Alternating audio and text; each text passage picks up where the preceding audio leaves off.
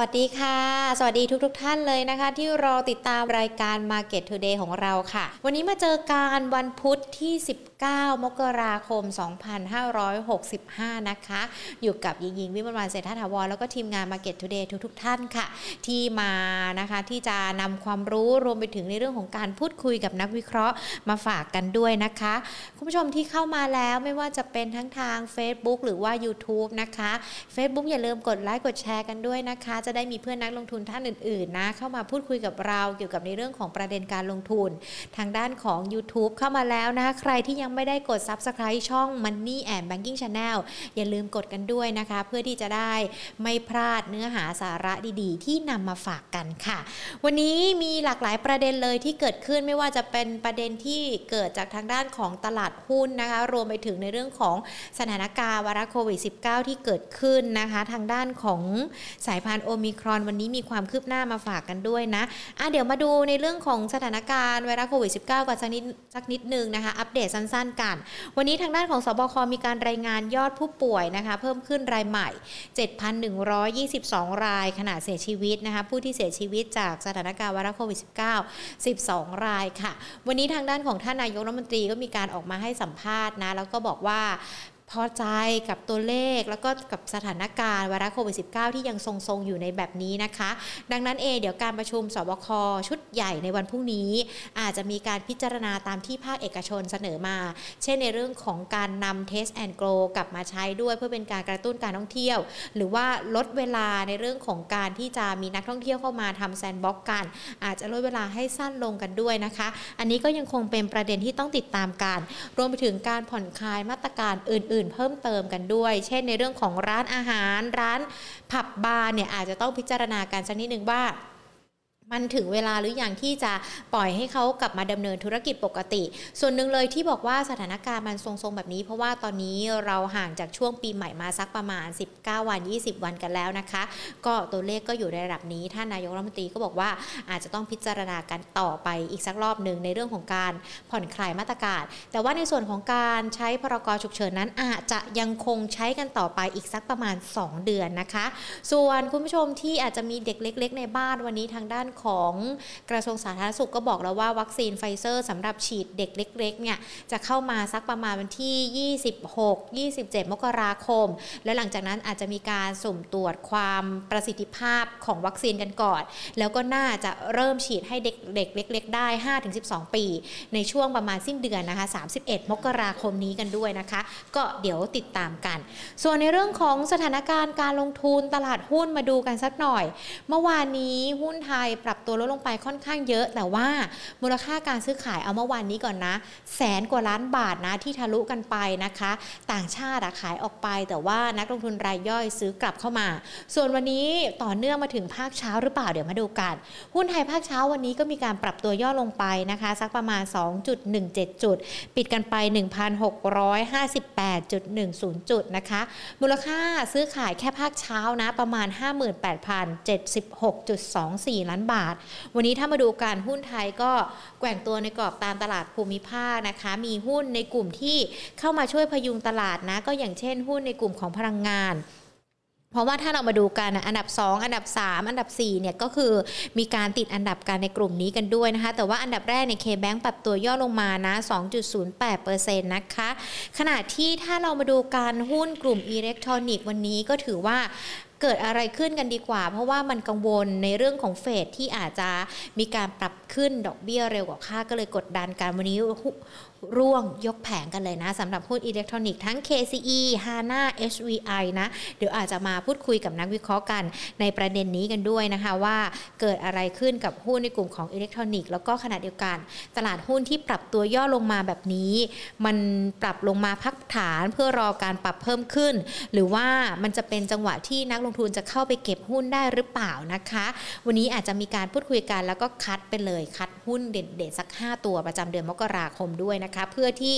อีกสัก 10 วัน 11 วันก่อนจะหมดเดือนนักลงทุนจะได้ตัดสินใจการลงทุนได้เนาะวันนี้เดี๋ยวเราพูดคุยกันนะคะกับคุณนิกวีรวัตวิโรโภคาผู้อำนวยการอุโสฝ่ายวิเคราะห์หลักทรัพย์ จากฟินแลนเซียไซรัสจำกัดมหาชนนะคะ ใครที่เข้ามาแล้วทักทายการสวัสดีทุกๆท่านเลยนะคะ แล้วก็ถ้ามีคำถาม อยากจะสอบถามคุณนิกนะก็เขียนมาไว้ได้ในคอมเมนต์นะคะ แล้วก็เดี๋ยวฟังกันไปนะ จนช่วงท้ายรายการเนี่ยเราก็จะหยิบยกคำถามของท่านมาตอบคำถามกันด้วยนะคะ เดี๋ยวตอนนี้ขออนุญาตต่อสายหาคุณนิกกันสักครู่หนึ่งนะคะ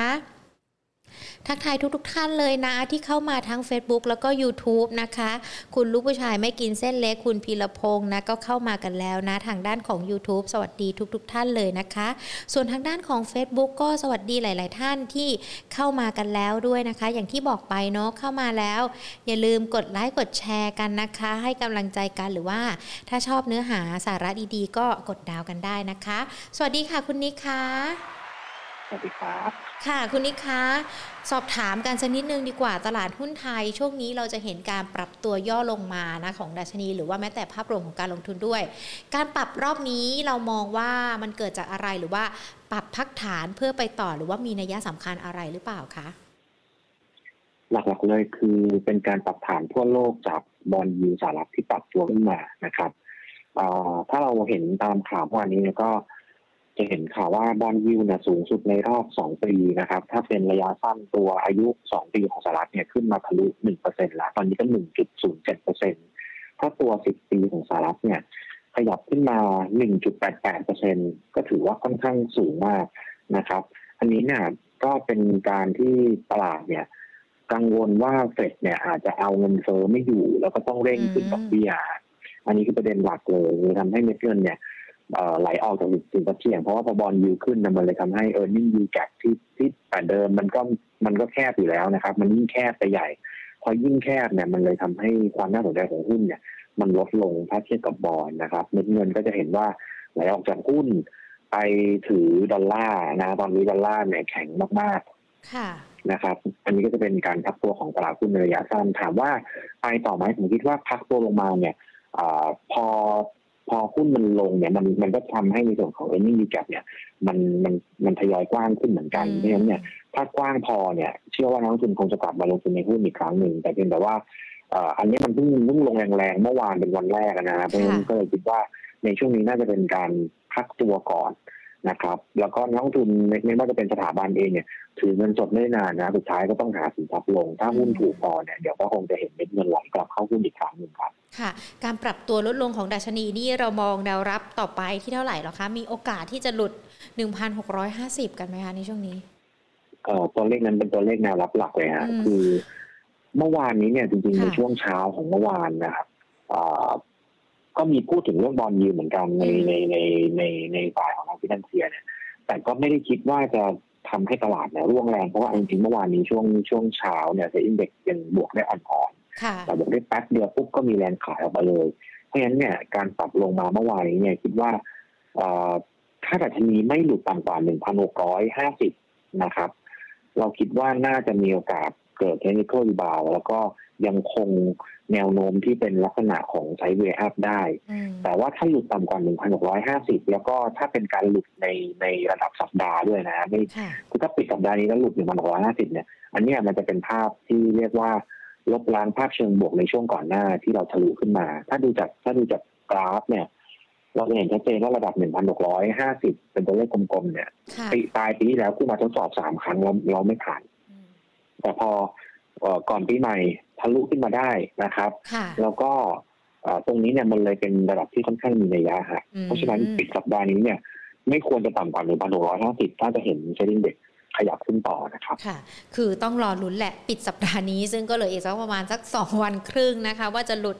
1,650 หรือไม่ เรายังไม่มองกรณีเร็วร้ายละกันเนาะเพราะเรายังมองว่ายังมีความหวังต่อตลาดหุ้น แต่ว่าพอขณะเดียวกันพอกังวลบอลยูแบบนี้นะคะคุณนิกวันนี้เราก็จะเห็นสัญญาณ พวกหุ้นกลุ่มอิเล็กทรอนิกส์ที่ปรับตัวลดลงมาตัวโดดเด่นเลย KCE HANA SUI ปรับตัวร่วงลงมาแบบนี้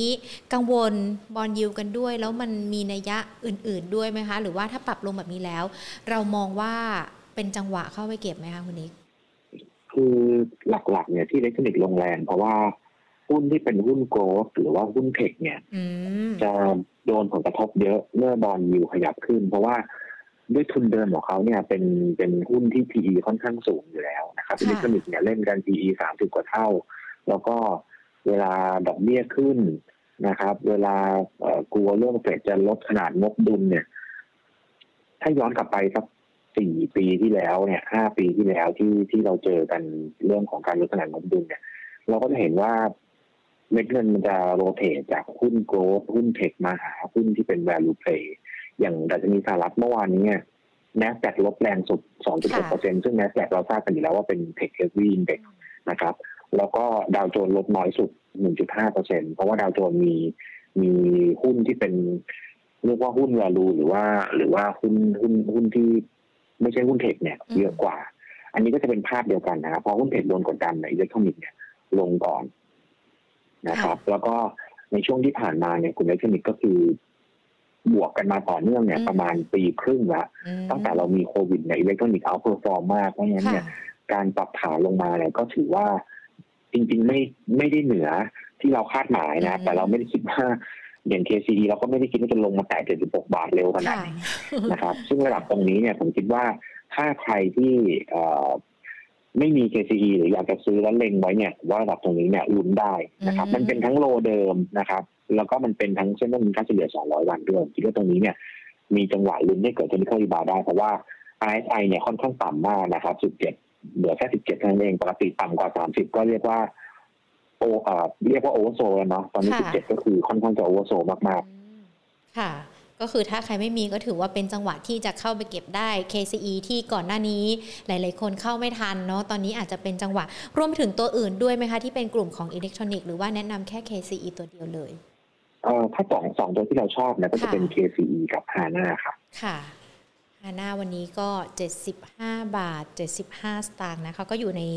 จังหวะที่เข้าไปเก็บได้เหมือนกัน แต่ว่าขณะเดียวกันคุณนิขาถ้าเรามาดูการวันนี้มันอาจจะได้รับผลกระทบจากบอลยิว มีผลกระทบต่อในหุ้นของกลุ่มอิเล็กทรอนิกส์ แต่ถ้ามาดูการกลุ่มพลังงาน ก็น่าจะดีขึ้นหรือเปล่าคะ อาจจะเป็นกลุ่มที่ประคองตลาด เพราะว่าถ้าเรามาดูทิศทางราคาน้ำมันดิบแบบตัวแตะขึ้นสูงสุดในรอบ 7 ปีกันเลยนะคะ วันนี้ปอปอทั้งหลายก็ก็เริ่มขึ้นมาแล้ว ครับก็ ตามคาดเหมือนกัน คืออมพลังงานเป็นตัวที่ประคองไว้ไม่งั้นวันนี้เซ็ตคงจะลงคไปงกว่าจะนี้ลบไปเยอะกว่านี้ แล้วก็มีโอกาสจะหลุด 1650ได้ซ้ำเมื่อเช้าเนี่ยแต่ชนีลงมา 1653 เนาะค่ะถ้าเป็นเอ่อตัวเลขโลนะ16 1653 ก็มีพลังงานนี่แหละที่ประคองไว้ แล้วก็น้ำมันเนี่ยต้องบอกว่าบวกได้เกินคาดมาก ๆ นะครับ ใจเนี่ยเราคิดว่ามันอย่างเวสเท็กซัสเนี่ยอืมมันไม่น่าจะทะลุ 85 เหรียญได้แต่ปรากฏว่า ก็ทะลุ ตัวนี้ไปแล้วเอ่อค่ะทะลุระดับนี้ไปแล้วนะครับ แล้วก็หลักๆเนี่ยมันมาจากตัว supply ที่ตึงตัว คือ demand เนี่ย ก่อนหน้านี้ที่น้ำมันร่วงแรงๆ ในช่วงต้นเดือน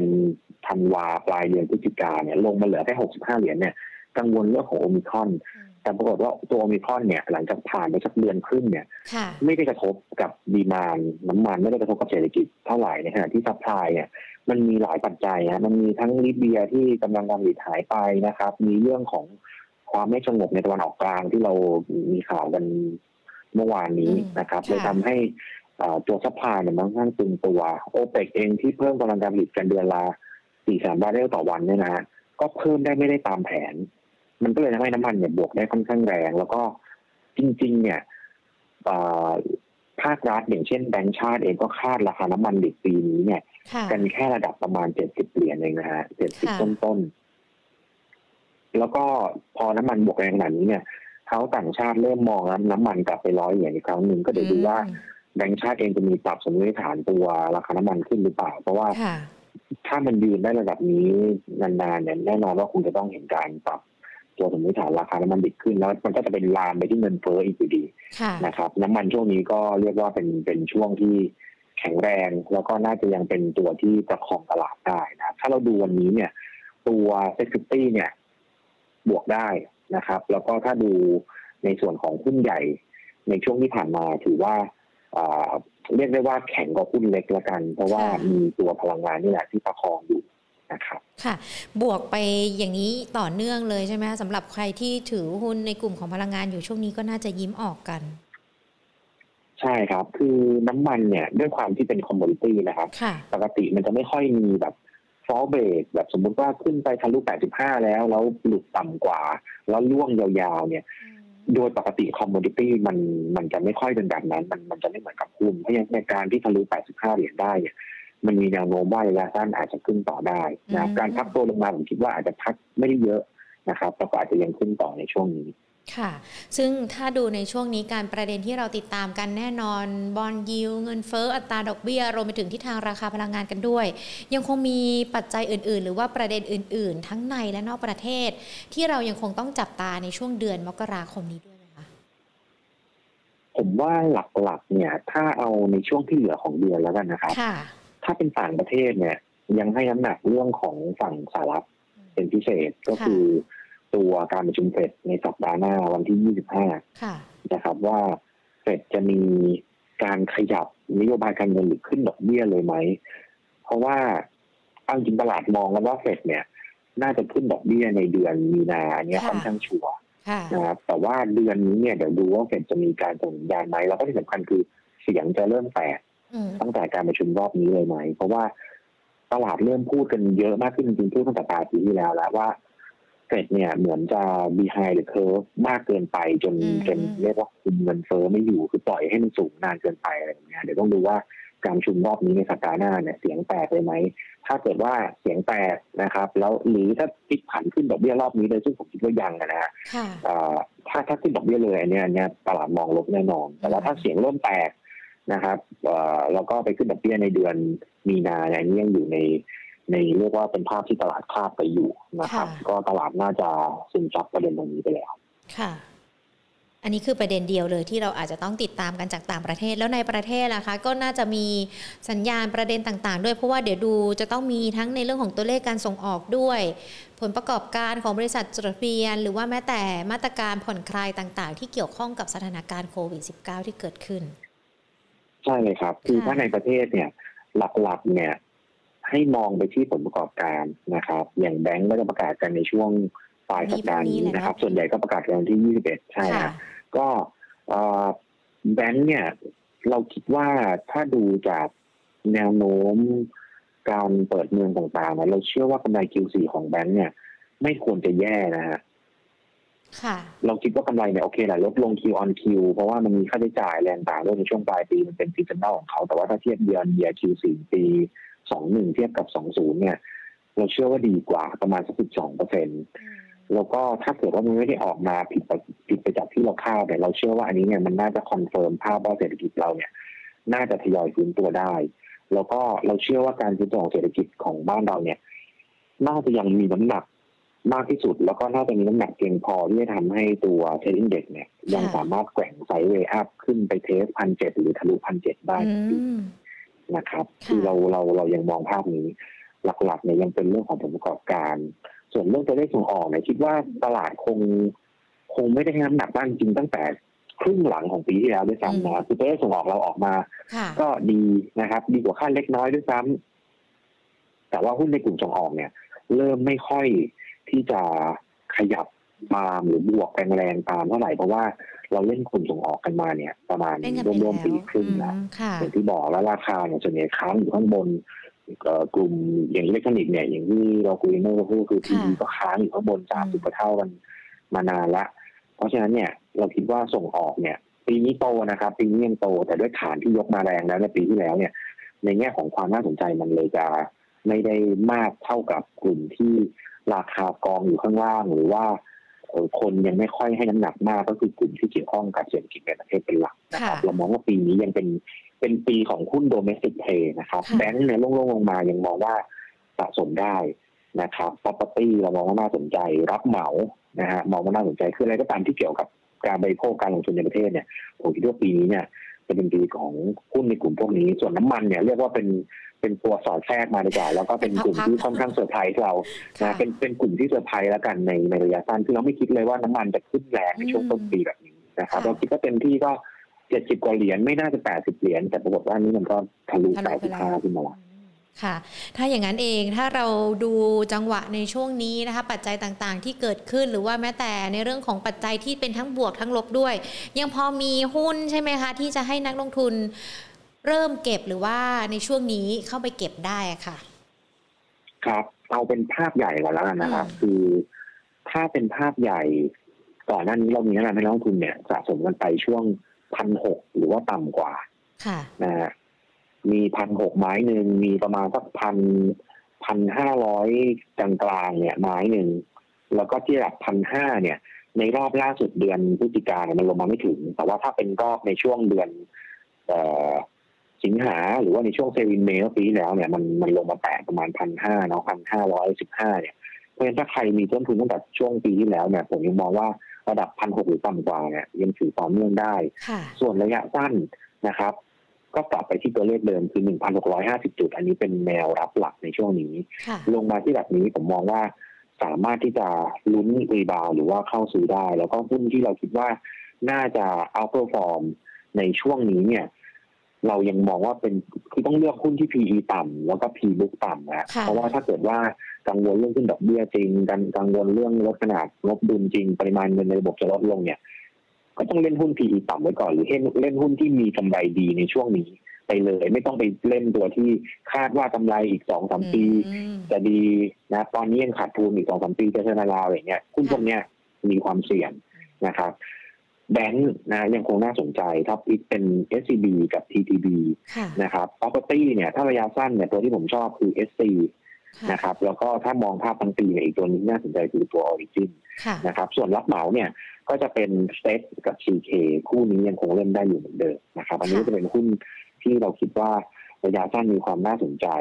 แล้วก็เอ่อเดี๋ยวสัปดาห์หน้าคอรมอเข้าใจว่าคงจะต้องมีเรื่องของตัว EV ค่ะนะฮะมาตรการสนับสนุนกระตุ้นหลังจากที่ EV เลื่อนมาหลายรอบค่ะใช่ เพราะฉะนั้นเนี่ยเรื่องของธีม EV เองเนี่ย เราคิดว่าหุ้นที่เป็นเรียกว่าเป็นหุ้นเป็นหุ้นที่ทุกคนนึกถึงเวลาพูดถึง EV ในเมืองไทยอย่างตัว EA เนี่ยเราคิดค่ะว่าด้วยความที่มันพักฐานลงมา ระยะเวลาหนึ่งแล้วอาจจะไม่ได้พักแรงแต่เป็นการใช้เบรกด้านข้างเนี่ยระดับ 90 ต้นเนี่ยผมว่าถือได้นะครับ อืม ค่ะเนี่ขอมาไล่ทีละตัวกันสักนิดนึงดีกว่านะคะ ทั้ง SCB กับ TTB กลุ่มแบงก์กันก่อนเลย SCB นี่เราจะเห็นความคึกคักของเขามาตั้งแต่ช่วงปลายปีที่แล้วแล้ว แล้วก็ตอนนี้ก็เริ่มเริ่มที่อาจจะมีการปรับย่อลงกันไปบ้างนะคะ 122 บาท ตอนนี้ถือว่าเป็นราคาที่เข้าไปรับได้เลยไหมคะ หรือว่าอาจจะต้องรอรอย่อลงมาอีกก่อน ตรงนี้เป็นแนวรับย่อยที่ตั้งแต่ยกฐานมาตอนมีข่าวเอ่อยานแม่ตอนมีค่ะข่าวเอ่อปรับโครงสร้างนี่นะอืมแล้วก็ไม่เคยลงไปต่ำกว่าตรงนี้อีกเลยเพราะฉะนั้นเนี่ยโซนระดับ120ถึง122บาทผมคิดว่าสะสมได้คือคือระยะสั้นใน s อ b อาจจะมีปัญหากดตอนนี้หนึ่งคือเอ่อหลังจากที่ดีลกราฟจับมือกับไบแนนเนี่ยนะค่ะมันก็เลยมีคนกังวลว่าจะมากระทบในแง่ของการแข่งขันกับตัวบิตครับอืม นะครับ อันนี้ก็จะเรียกว่าเป็นประเด็นกดดันระยะสั้นแล้วกัน แต่ว่าถ้ามองภาพระยะยาวๆเนี่ยเทรนด์เรื่องของดิจิทัลที่ยังไงก็เกิดขึ้นแน่นอน tokenization ต่างๆเนี่ย SCB ค่อนข้างจะมีความพร้อมและเห็นพัฒนาการของการ transform ภายในองค์กรที่ชัดเจนที่สุด เพราะฉะนั้นเนี่ยเราคิดว่าโซนระดับ 120 จนถึง 122 บาทเนี่ยตรงนี้เนี่ยทยอยสะสมได้นะครับ ส่วนอีกตัวหนึ่ง TTB อันนี้ก็คือเข้าตีม เข้าตีมที่เราพูดเมื่อสักครู่เลยเป็นเป็นธนาคารที่เทรด valuation ยังต่ำอยู่เลยนะครับ price to book value ตอนนี้เนี่ย 0.6 เท่าเท่านั้นอืมเพราะฉะนั้นเนี่ยต่ำบุ๊กไปค่อนข้างเยอะนะครับ แล้วเราก็จะเห็นว่าอีกแบงค์หนึ่งที่บวกส่วนตลาดขึ้นมาได้เมื่อวานนี้เนี่ย คือ BBL อืมนะค่ะ BBL ก็เป็นอีกตัวหนึ่งที่เทรด 0.5 เท่าบุ๊กนะครับเอ่อดังนั้นเนี่ยเราเลยคิดว่าหุ้นแบงค์ที่ต่ำบุ๊กเยอะๆเนี่ย น่าสนใจแล้วที่เราเลือก TTB เพราะว่านอกเหนือจากต่ำบุ๊กเยอะเนี่ยกำไรในปีนี้ของ TTB จะโตได้แรงที่สุดในกลุ่มธนาคารด้วยอืมค่ะ คุณนิกทำไมมอง TTB กำไรโตแรงที่สุดในกลุ่มธนาคารอะเอ่อคือปีที่แล้วอย่างที่เราเห็นกันคือเขาเขามีควบรวมกับตัวธนาชาตินะเอาตัวตัว T Bank นะครับอ่าเพราะฉะนั้นปีนี้เนี่ยมันจะได้อันนี้ส่งส์เต็มปีอืมนะทั้งในเรื่องของเอ่อการควบรวมทั้งในเรื่องของการเอ่อ จัดการด้านการคอสเซลกันอืมนะครับ ก็ทำให้รายได้ดีขึ้น ในแง่ของหลังบ้านเองก็ลดค่าใช้จ่ายซ้ำซ้อนลงเพราะฉะนั้นปีนี้จะเป็นปีที่เริ่มเห็นซินเนจี้ของการควบรวมนะค่ะอ่า TTB ตอนนี้มัน 1 บาท 42 ตังค์ก็ถือว่าเข้าไปรับกันได้ แล้วเรามองราคาเป้าหมายไปต่อได้ไกลไหมคะสำหรับตัวนี้ TTB ราคาเป้าหมายเราอยู่ที่หนึ่งร้อยอ่าโทษทีอยู่ที่หนึ่งบาทแปดสิบอ่านะครับค่ะหนึ่งบาทแปดสิบส่วน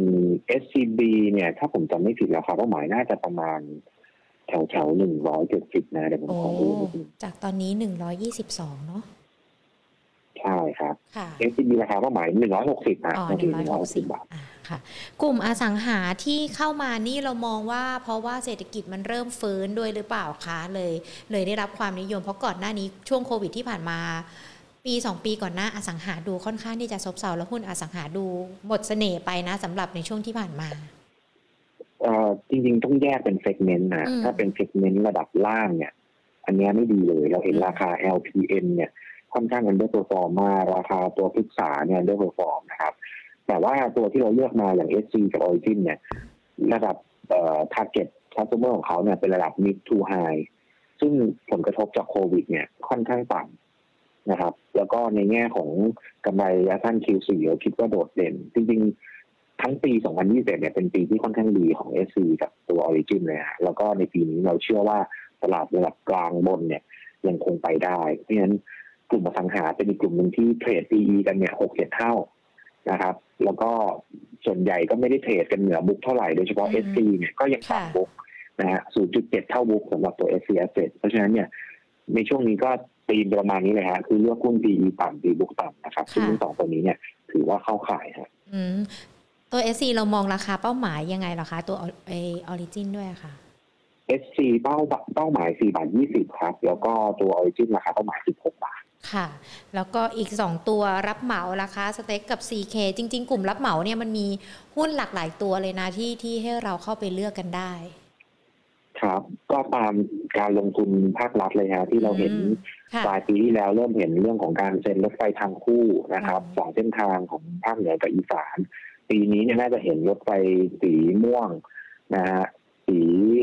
สีส้มนี่น่าจะมาช่วงปลายปลายปีนะสีม่วงน่าจะมาก่อน แล้วก็น่าจะเห็นรถไฟทางคู่อีกหลายเส้นอืมมันเข้าสู่รอบของการลงทุนนะฮะคือประเทศไทยถ้าไม่ลงทุนพัฒนาโครงสร้างพื้นฐานเนี่ยเศรษฐกิจระยะยาวมันไปค่อนข้างยากอืมนะครับอย่าค่ะงลาวเขาก็มีรถไฟไทยจีเอ่อรถไฟเอ่อจีนลาวไปแล้วนะค่ะเพราะฉะนั้นเนี่ย คือเราต้องเร่งพัฒนาเหมืโคอรนงว่าสร้ามังนพื้ถึนงฐานเวของลาเราด้วยแล้วนะใช่แล้วก็ในแง่ของตัวกลุ่มรับเหมาเองเนี่ยก็ต้องเรียกว่า ค่อนข้างที่จะโดนกระทบพอสมควรในช่วงปีที่แล้วตอนที่มีโควิดและรอบที่สามที่โดนปิดแคมป์กันไปอืมค่ะเพราะฉะนั้นเนี่ยผลดำเนินงานเนี่ยอยู่ในช่วงของการฟื้นตัวแล้วฮะค่ะก็เลยเลือกสองตัวนี้ซึ่ง STEC เนี่ย backlog เขาแข็งแรงแล้ว backlog เขาเนี่ยเพียงพอจะรับรองรับการรับรู้รายได้ไปได้ประมาณสักสองสามปีเลย ส่วน CK เนี่ยเป็นหนึ่งในตัวเต็งที่น่าจะได้งานปีนี้เนี่ยเยอะ แล้วก็น่าจะหนุน backlog ขึ้นไปทะลุแสนล้านได้อีกปีหนึ่งเพราะฉะนั้นก็ หนึ่งตัวคือมีงานอยู่แล้วอีกหนึ่งตัวคือจะได้งานเยอะในปีนี้อืมก็เลยเลือกสองตัวนี้เป็นเป็น top pick เลย STEC เนี่ย ราคาเป้าหมายอยู่ที่สิบเจ็ดบาท แล้วก็ CK ราคาเป้าหมายอยู่ที่ยี่สิบหกบาทครับ อืมค่ะ ก็เป็น5หุ้นแนะนำนะคะ ประจำเดือนมกราคมที่เรานำมาฝากกันนะคะ ซึ่งก็ครอบคลุมนะ ทั้งกลุ่มแบงก์กลุ่มอสังหาริมทรัพย์ กลุ่มรับเหมา ซึ่งก็จะเป็น อย่างที่คุณนิกแนะนำกันไป เป็นตัว PE ต่ำบ้างแหละ หรือว่าแม้แต่ตัวที่อาจจะยังราคาไม่ขึ้นสูงมากด้วยนะคะ คุณนิกคะอย่างวันนี้มันมีความคืบหน้าเรื่องหนึ่งกันด้วย อย่างที่ทางด้านของภาครัฐเขาบอกว่า ตอนนี้ตัวเลขโควิดมันเริ่มเริ่มที่จะคงที่กันแล้ว แล้วก็ภาคเอกชนมีเสียงสะท้อน เกี่ยวกับในเรื่องของการที่อยากจะให้ภาครัฐเข้ามาเร่ง ฟื้นฟูการท่องเที่ยวกันแล้ว อาจจะมีการยกเลิก ในเรื่องของขยายระยะเวลา sandbox ให้ลดลง หรือว่าการนำ Test and Go กลับมาใช้ด้วย มันพอที่จะได้รับประโยชน์กันในหุ้นของกลุ่มท่องเที่ยวบริการอะไรกันบ้างหรือยังคะ ถ้าเขาสามารถทำได้จริงเอ่อผมคิดว่าก็เป็นเป็น sentiment เป็นบวกฮะสำหรับกลุ่มท่องเที่ยวแต่ทั้งนี้ทั้งนั้นเนี่ยผมเชื่อว่าในแง่ของการท่องเที่ยวเองเนี่ย ผมเชื่อว่าในช่วงสามไตรมาสแรกของปีนี้เนี่ย หลักๆยังคงต้อง พึ่งพิงการท่องเที่ยวในประเทศนะครับนักท่องเที่ยวต่างชาติโอเคแหละอาจจะมีเริ่มเริ่มกลับมา แต่ถ้าจะให้ชัดเจนเนี่ย ผมเชื่อว่าน่าจะเป็น Q4 ๆค่ะของปีนี้เป็นต้นไปนะฮะเพราะฉะนั้นเนี่ย ในแง่ของตัวเอ่อราคาหุ้นกลุ่มโรงแรมเองตรงนี้เนี่ยต้องบอกว่าจริงๆพักตัวลงมาเยอะนะ ตั้งแต่ตอนตั้งแต่มีข่าวตัวโอมิครอนเลย แล้วก็การซื้อตัวเนี่ยยังไม่ได้เยอะมาก ถามว่าซื้อได้ไหมผมว่าทยอยซื้อได้ แล้วก็แต่ต้องถือนิดนึงนะครับค่ะต้องถือนิดนึงแล้วก็รอการซื้อตัวที่ชัดเจนเพราะว่า เอาจริง ๆ ในปีหน้าเนี่ย ต่อให้เป็นปี 2023 เนี่ย เราก็เชื่อว่ากำไรของกลุ่มโรงแรมจะยังไม่เท่าปี 19 นะฮะอืมคือโอเคแหละอาจจะมีลุ้นพิษกำไรว่าปีนี้เนี่ยทั้งปีขาดทุนแน่นอนโรงแรมนะแต่ขาดทุนน้อยกว่าปีที่แล้วค่ะปีหน้าพลิกมากำไร แต่ยังจะไม่กำไรเท่าปี 2019 เพราะฉะนั้นอืมเล่นกลุ่มโรงแรมเนี่ยต้องเรียกว่าต้องต้องยาวมากๆเล่นอนาคตพอสมควรประมาณอืมประมาณสองปีค่ะ นะครับ อันนี้คือซื้อเบ็ดสองปีว่าจะเทอร์นาราวกลับมานะครับค่ะ แล้วมันมีถ้าเรามองกันในทางตรงกันข้าม ในช่วงนี้มันอาจจะต้องหยุดหรือว่าหลีกเลี่ยงกลุ่มไหนตัวไหนไปก่อนไหมคะเอ่อถ้าจะให้หลีกเลี่ยงอะฮะก็จับไปที่ภาพใหญ่ของเราเนี่ย คือเรามองว่าหุ้นเทคนะครับ หรือหุ้นไฮโกรดหุ้น PE แพงๆเนี่ยค่ะอาจจะอาจจะต้อง เรียกว่าเบรกสักพักหนึ่งรอให้ราคามันมันลงมาก่อนนะครับเอ่อมันอาจจะไม่ได้สามารถเฉพาะเจาะจงได้ขนาดนั้นว่าเป็นอืมตัวไหนกลุ่มไหนนะครับแต่อย่างที่เราเห็นได้ชัดเนี่ยอย่างก่อนหน้านี้ตอนราคาหุ้นอิเล็กทรอนิกส์ขึ้นไป KCE ขึ้นไปเกือบร้อยเก้าสิบกว่าบาทฮาน่าขึ้นไปร้อยนึงเนี่ยเราก็ไม่แนะนำให้ให้ follow buy เลยนะเพราะเราคิดว่ามันแพงเกินไปค่ะนะครับ แล้วก็หุ้น tech หลาย ๆ ตัวส่วนใหญ่มันจะไม่ได้อยู่ในเซ็ตด้วยซ้ำบางตัวอยู่ใน MAI เนี่ยเอ่อ ที่เกี่ยวข้องกับเรื่องของซอฟต์แวร์ เรื่องของ Data Center เรื่องของอะไรเงี้ยบางตัวเทรดกันขึ้นไปเนี่ย PE 40นะครับ50เท่าก็มีกลุ่มพวกเนี้ยต้องต้องระมัดระวังเลยฮะแล้วก็อีกกลุ่มหนึ่งที่อาจจะเรียกได้ว่าถ้าเกิดว่าดอกเบี้ยเป็นขาขึ้นนะครับ ซึ่งบ้านเราจริงๆ ปีนี้น่าน่าจะยังไม่ขึ้นนะค่ะถ้าขึ้นไม่ขึ้นปลายปีแล้วก็หลายคนอาจจะงงว่าถ้าดอกเบี้ยขึ้นแล้วแล้วกลุ่มนี้จะไม่ค่อยน่าสนใจเนี่ยคือตัวไฟแนนซ์อืมนะครับ ซึ่งไฟแนนซ์เนี่ย ผมมองว่าด้วยความที่ราคามานาน outperform มานานเนี่ยผมก็เชื่อว่าถ้าจังหวะราคามีการพักตัวลงมา ผมมองว่าไฟแนนซ์แต่ตราบใดที่เศรษฐกิจไทยยังฟื้นนะเศรษฐกิจไทยฟื้นต่อให้ดอกเบี้ยทยอยขึ้นเนี่ย ผมเชื่อว่าไฟแนนซ์น่าจะกลับมา นะครับอะก็เป็นในเรื่องของสถานการณ์ที่เราอาจจะติดตามกันด้วยนะคะคุณนี้อีกเรื่องหนึ่งอันนี้อยากจะถามเป็นคำแนะนำก่อนที่จะหยิบยกคำถามของคุณผู้ชมที่ดูทั้ง YouTube แล้วก็ Facebook มานะคะ ช่วงนี้เราจะเห็นบจ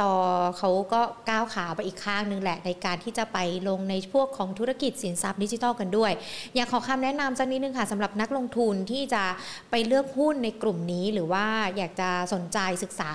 อาจจะต้องพิจารณาดูอะไรกันอย่างรอบคอบกันก่อนด้วยไหม คะคือผมว่าต้องดูต้องดูความชัดเจนนะว่า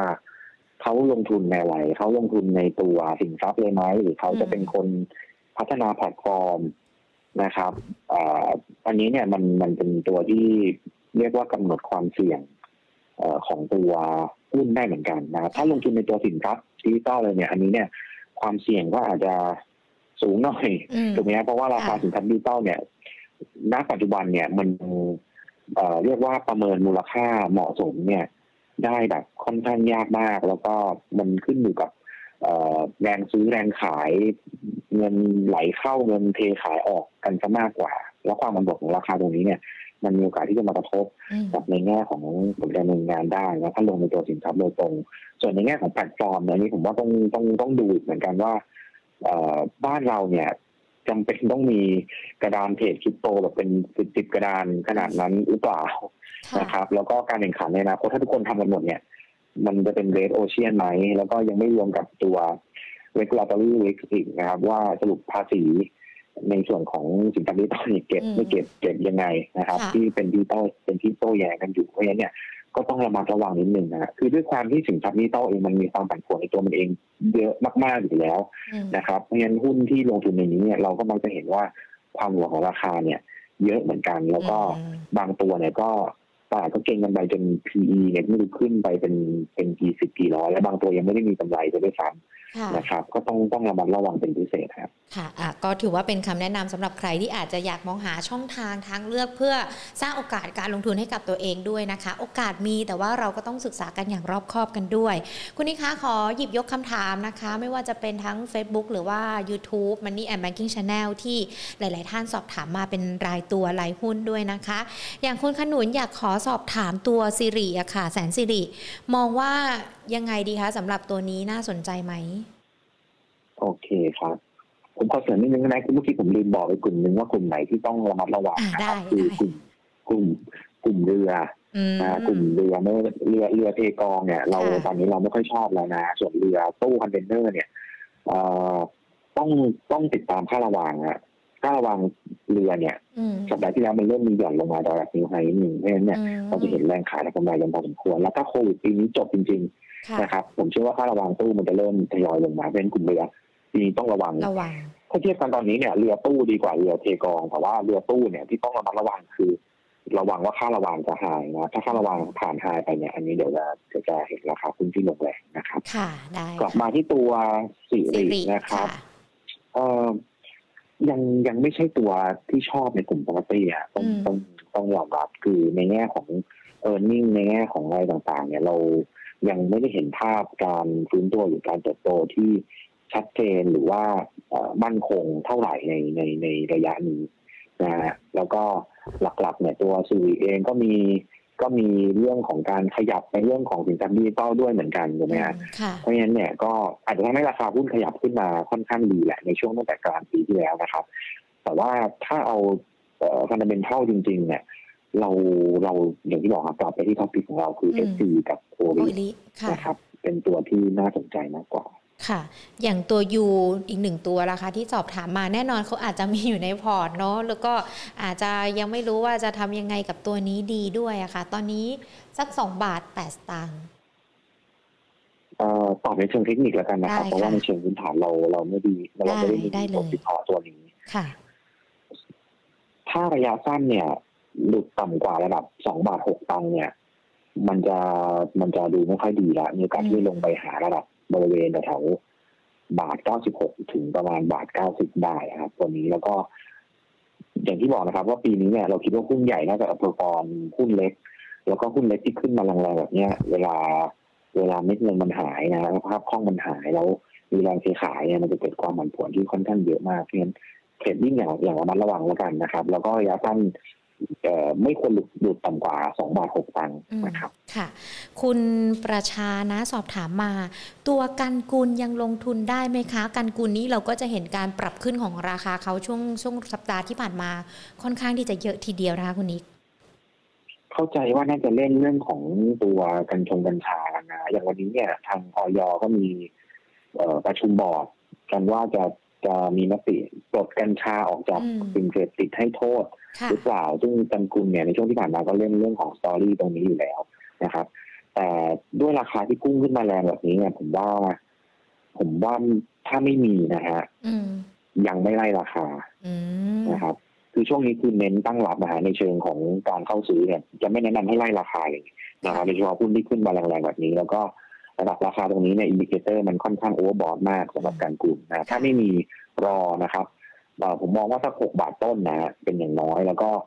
เอ่อถ้าขึ้นไปแรงๆอีกเนี่ยผมยังให้น้ำหนักในการทำกำไรมากกว่าซื้อนะครับอืมเรามองราคาเขาจะไปได้ไกลมากแค่ไหนหรอคะถ้าเอาระยะสั้นๆเนี่ยนะอ่าผมว่า ผมว่าเจ็ดบาทเนี่ยก็ก็ลุนๆนะอืมอย่างวันนี้ก็ขึ้นไปแตะปุ๊บแล้วก็มีขยับขยับลงมานะครับ ค่ะอะไม่ไล่ราคานะคะสำหรับการกุลเชื่อว่าหลาย ๆ คนเห็นการขึ้นของราคาก็จดจดจ้องจ้องๆอยากจะเข้านะ รอลงมาสัก 6 บาทนะคะ ก็น่าจะเข้าไปลงทุนได้ คุณเธอสอบถามน่าจะเป็นในตัวของกลุ่มอสังหาเหมือนกัน แต่ว่าเขาน่าจะมีติดพอร์ตไว้สำหรับตัว LH อะค่ะ LHOK ครับ ถ้าค่ะมีอยู่ผมว่า ผมว่าถือได้แล้วก็ราคาเป้าหมายเราน่าจะอยู่ประมาณสักแถวสิบบาทยี่สิบอืมนะผมว่าถือได้ครับ LH เป็นตัวที่ ไม่ได้น่ากังวล เพราะว่านอกเหนือจากธุรกิจพวกขายอสังหาของเขาเนี่ยเขาจะมีเอ่อเงินลงทุนในพวกโฮมโปรนะครับ ซึ่งเป็นธุรกิจที่ที่มีรายได้สม่ำเสมอเนี่ยคิดว่าตรงนี้เนี่ยเป็นตัวช่วยเขาเหมือนกัน แล้วก็ในแง่ของราคาหุ้นเองเนี่ยเอ่อการขยับขึ้นมายืนเหนือ8บาท75ได้เนี่ยผมว่าระยะสั้นเนี่ยดูดีเลยอืมนะครับถือได้ครับถ้าใครมีอยู่ ค่ะ คุณบุญส่งสอบถามมาตัวนี้ AOT ค่ะ อยากจะเข้าไปรับควรจะเข้ารับที่เท่าไหร่ดีคะ ตอนนี้ 61 บาท 25 สตางค์ครับโซนตรงนี้ผมว่าทยอยซื้อได้นะครับอืม60 บาท 60 ต้นๆเนี่ยทยอยซื้อได้ฮะค่ะ ก็ลองเข้าไปดูนะคะ แล้วแต่ว่า AOT นี่ถือว่าเป็นหุ้นที่เกี่ยวข้องกับการท่องเที่ยวการบริการที่คุณนิกบอกตอนต้นว่าอาจจะต้องถือกันยาวสักนิดใช่นึงต้องถือนิดนึงฮะอ่าใช่ครับ ต้องใช้เวลาฮะแล้วก็ AOT เนี่ย คือภารกิจของเขานอกเหนือจากเรื่องของรอนักท่องเที่ยวเนี่ยเขายังต้องช่วยเหลือการการพินช่วยเหลือร้านค้าที่เช่าพื้นที่อยู่ในนั้นด้วยนะเพราะฉะนั้นผลกระทบในช่วงปีนี้ก็ยังจะค่อนข้างเยอะหน่อย แต่ถ้าเมื่อไหร่เริ่มเห็น traffic โดยเฉพาะต่างชาติกลับมาเนี่ยนี่ก็จะเป็นบวกชัดเจนแล้วก็ราคาถ้าเอาแนวรับหลักตอนนี้ของ LT เนี่ยมันก็จะอยู่ในโซนประมาณสักแถวห้าสิบเก้าหกสิบบาทตรงนี้ครับเพราะฉะนั้นผมผมคิดว่าราคาปัจจุบันมันไม่ได้ไกลแนวรับเท่าไหร่เพราะฉะนั้นย่อลงมาสะสมได้ อืมค่ะ ก็ลองดูนะคะ ย่อลงมาสะสมได้ แต่ว่าต้องใช้ระยะเวลาในการถือกันสักนิดนึงนะคะ คุณปอมสอบถามตัว IP มาค่ะ Interpharma มองไงคะตัวนี้ Interpharma พักตัวมานานนะครับ แล้วก็ในเชิงของตัวราคาเป้าหมายเดี๋ยวขอดูนิดนึงนะครับ ราคาเป้าหมายของเราเนี่ย อยู่ที่ยี่สิบเอ็ดบาทนะครับ ราคาตรงนี้ก็ถือว่า อัพไซด์ไม่ได้ไม่ได้สูงเท่าไหร่นะครับ แต่ด้วยความที่ราคาลงมาแตกโซนระดับประมาณสักแถวสิบเก้าบาทเนี่ยแล้วมีแรงซื้อกลับเนี่ย ในทางเทคนิคระยะสั้นเนี่ยดูเป็นบวกมากขึ้น ถ้า trading ตรงนี้ก็พอได้นะครับ trading พอได้แล้วก็ขึ้นไปขายสักโซนประมาณ 21 ถึง 21.5อืมสำหรับใครที่ชอบ trade นะ ตัวนี้ก็น่าจะได้นะคะ ตัว NER ล่ะคะ มองยังไงกันบ้าง NER NER จริงๆ Q4 กำไรน่าจะยังโอเคนะครับ แล้วก็ในแง่ของตัววัวราคายางเองเนี่ยในช่วงหลังก็ขยับขึ้นมาได้พอสมควรเหมือนกันแต่ระดับขึ้นมาได้ต่อเนื่องเพราะฉะนั้นถ้าจากไปที่ราคายางขยับขึ้นเนี่ย NER ก็น่าจะมีผลงานที่ดี เพราะว่าเขาปกติคือ ถ้าซื้อตรงไหนเขาล็อกราคาขายปุ๊บเขา hedge อยู่แล้วนะคือ maintain margin ของเขาได้ดีค่ะ ผมว่าผมว่าพอ trading ได้นะสำหรับ NER แนวรับ 7.3 7.4 ตรงนี้ แล้วก็แนวต้านอยู่ที่ประมาณ 7.8 7.9ฮะค่ะอะ ก็เป็น 2 ตัวนะสำหรับใครที่จะเล่นเป็น trading นะคะ IP กับ NER ก็น่าจะตอบคำถามแล้วก็ฟังคำแนะนำกันได้นะคะ คุณมาสอนค่ะ คุณนิกเขาสอบถามมาว่า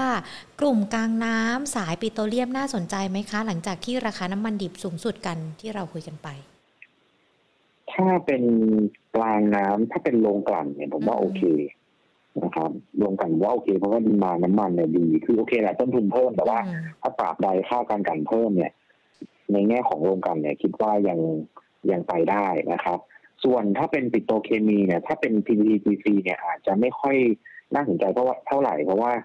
ในส่วนของตัวสเปดปิโตของเขาเนี่ยมัน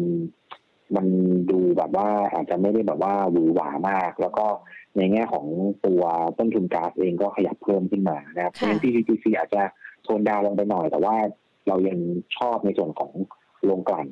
นะครับโรงกลั่นหลายตัวน่าสนใจนะท็อปนะผมคิดว่าน่าสนใจแล้วก็อีกตัวหนึ่งคือ IVL นะ IVL ก็เป็นอีกตัวหนึ่งที่เราคิดว่าโอเคเลยนะครับ โดยเฉพาะธุรกิจในในส่วนของตะวันตกของเขานะครับเขามีธุรกิจในสหรัฐในในฝ้าของทวีปอเมริกาเยอะพอสมควร ซึ่งตลาด ภูมิภาคนั้นเนี่ย โตดีแล้วก็มาจิ้งดีด้วยนะครับ IEL ดูดีครับ ก็สามารถเข้าลงทุนได้ แล้วก็ราคาเป้าหมายเนี่ย มีการขยับขึ้นนะครับ จากทาง FSSIA ซึ่งเป็นซึ่งเป็นบริษัทลูกของทาง Finansia เนี่ยก็ขยับขึ้นไปเป้าอยู่ที่ 70 บาทโอ้โห จากตอนนี้ก็ 48 บาท 50 ยังมีจังหวะที่เข้าไปได้แล้วก็จังหวะขึ้นอีกเยอะเลยนะคะ ส่วน consensus ส่วนใหญ่ก็ให้ราคา IVL กันอยู่ก็ต้อง ก็ต้องมีระดับประมาณแถวๆสักห้าสิบกว่าบาทนะฮะก็ก็ยังมีราคาอยู่ดีครับ consensus ให้กันประมาณห้าสิบกลางๆนะครับ แต่ว่าทาง F SSIA ให้อยู่เจ็ดสิบบาทค่ะ คุณพีสอบถามตัว FCC นะคะ มีมีแนวโน้มฟื้นตัวไหมคะ FCC ถ้าผลการดำเนินงานเนี่ย Q4 ฟื้นนะฮะแต่ว่าอาจจะไม่ได้ฟื้นหวือหวามาก แล้วก็ไปลุ้นอีกทีในช่วง Q1 หรือว่าปีนี้ที่จะเห็นการฟื้นตัวคงมีการปรับราคาขายมาชดเชยต้นทุนนะฮะเพราะว่าต้นทุนไม่ว่าเป็นต้นทุนถ่านหินนะครับ ที่ปรับเพิ่มขึ้นมาก็กระทบเหมือนกันนะครับ ดังนั้นเนี่ย ATC คิดว่ากำไรน่าจะฟื้นส่วนในแง่ของจุดเข้ารับเนี่ย มองระดับโซน 380 370 ตรงนี้แหละในการเข้าซื้อนะครับ แล้วก็ราคาเป้าหมายส่วนใหญ่ก็ให้ระดับ 500 กันหมดเลยทั้งทั้งตลาด ค่ะอะ ก็ถือว่าเป็นอีกหนึ่งตัวที่น่าสนใจกันด้วยนะคะมาสักครู่นี้เราคุยกันไปช่วงตอนแรกเลยเนาะที่เกี่ยวข้องกับหุ้นกลุ่มอิเล็กทรอนิกส์แล้วมีคุณผู้ชมสอบถามมาคุณดีด้าสอบถามว่า KCE ราคานี้เก็บได้ไหมคะ เราคุยกันไปแล้วที่คุณนี้ก็บอกว่าน่าจะเข้าไปเก็บได้ได้ค่ะ อีกหนึ่งตัวคุณอภิรักษ์นะคะ IRPC บอกว่าติดอยู่ที่ 4 บาท 20 สตางค์ค่ะ ช่วยช่วยช่วยแก้ให้หน่อยทำยังไงดี ตอนนี้มันสักประมาณ 3 บาทกว่าๆได้สามบาทเก้าสิบยังจริงยังดูไม่ได้แย่มากนะครับ IRPC ถ้าถ้าไม่ได้ต่ำกว่าสามบาทเก้าสิบผมคิดว่ายังมีลุ้น technical rebound ได้ ส่วนแนวต้านก็ระดับประมาณก็แถวๆสี่บาทสิบสี่สี่บาทสิบหกตรงเนี้ยเป็นแนวต้านเพราะฉะนั้นให้รอดูแถวโซนสามบาทเก้าสิบแล้วกันว่าถ้าไม่หยุดเนี่ย ก็คงจะเห็นการรีบาวขึ้นได้ครับแต่แต่ถ้าแนะนำก็คือไม่ต้องถั่วแล้วใช่ไหมคะคุณนิก ถ้าถ้าจะถั่วคือต้องต้องรอต่ำกว่านี้หน่อยฮะอืคือมถ้าสามจุดเก้าเนี่ยโอเคยังพอถั่วได้ให้ให้มันห่างจากต้นทุนเดิมสักนิดหนึ่งนะครับค่ะอะ ก็ถือว่าในช่วงนี้นะคะ เราอาจจะดูในเรื่องของรูปแบบการเล่นนะแล้วก็ในเรื่องของปัจจัยที่เรายังคงต้องติดตาม ซึ่งเราอาจจะยังคงต้องมีความระมัดระวังในการเล่นกันด้วย หรือว่าอาจจะเปลี่ยนกลุ่มเล่นในส่วนของตามธีมที่เกิดขึ้นตามปัจจัยต่างๆ ที่เกิดขึ้น แต่ว่าก็ยังคงมีหุ้นที่เข้าไปลงทุนได้ ซึ่งคุณนิกก็มาพูดคุยกับเราด้วยนะคะ เป็นหุ้นเด่นหลากหลายกลุ่มเลยนะ วันนี้ขอบพระคุณคุณนิกมาก ๆ เลยนะคะ แล้วเดี๋ยวโอกาสหน้าเราพูดคุยกันอีกนะคะ ครับยินดีค่ะครับ สวัสดีค่ะ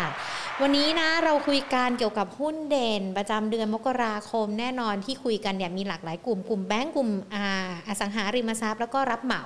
ส่วนหุ้นที่อาจจะมีปัจจัยเฉพาะตัวอย่างอิเล็กทรอนิกส์หรือว่ากลุ่มพลังงานปิโตรเคมี คุยกันไปตอนต้นแล้วนะคะ ว่ามีเหตุมีปัจจัยอะไรกันบ้างที่ที่สามารถเข้ามามีปัจจัยมีอิทธิพลทำให้หุ้นขึ้นหุ้นลงกันได้นะคะ ก็ตอบคำถามทุกๆทท่านเลยที่สอบถามเข้ามา ส่วนคุณนรงฤทธิ์กับคุณอลงกฎนะอาจจะเดี๋ยวพรุ่งนี้มาใหม่เนาะเพราะว่าวันนี้เราพูดคุยกันไปแล้วด้วยนะคะ ส่วน